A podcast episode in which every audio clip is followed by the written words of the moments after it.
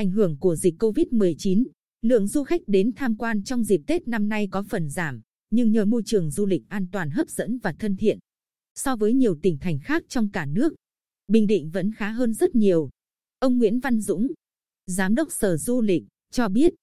khách tham quan tại các điểm di tích du lịch trên địa bàn tỉnh từ ngày 10 đến ngày 16 tháng 2, tức từ 29 tháng Chạp đến mùng 5 Tết Tân Sửu, đạt hơn 91.000 lượt người, tuy giảm 60%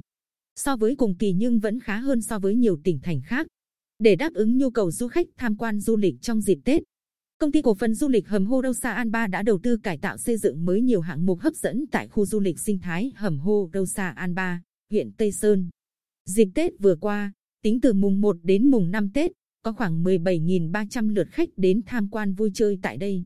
So với năm ngoái, lượng khách đến tăng 30 đến 40%, chủ yếu là khách trong tỉnh.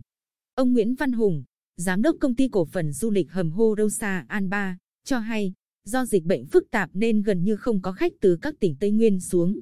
Trong khi nhiều điểm tham quan vui chơi trong cả nước tạm đóng cửa thì con số lượt khách đến tham quan ở khu du lịch Hầm Hô Đá Sa An Ba như vậy là rất đáng mừng. Khu du lịch cửa biển, thành phố Quy Nhơn đã đầu tư, làm mới nhiều trò chơi phục vụ du khách trong dịp đón xuân 2021 như chèo thuyền kayak, đấu trường bò tót, bắn cung, trượt cát zip line 2 giờ chiều, vòng xoay nữ hoàng, leo núi. Nhờ đó, từ mùng 1 đến mùng 5 Tết, khu du lịch này đã đón 10.000 lượt khách đến tham quan du lịch. Trong khi đó, công viên động vật hoang dã FLC Quy Nhơn thì đầu tư đa dạng hóa các dịch vụ phục vụ du khách ở nhiều trò chơi và loại hình tham quan như múa lân, biểu diễn vẹt, chim, câu cá, đua thú, chụp hình với chim, đạp vịt.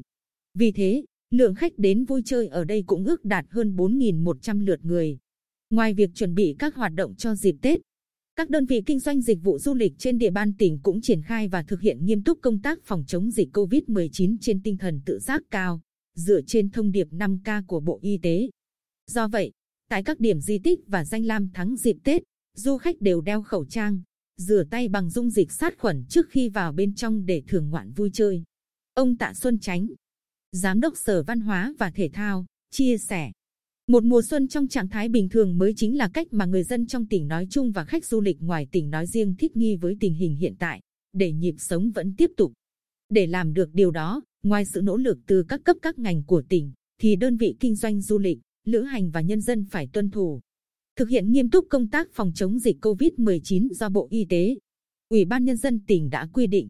Có như vậy, môi trường du lịch văn hóa tỉnh nhà mới thật sự an toàn và đem lại những kết quả tích cực.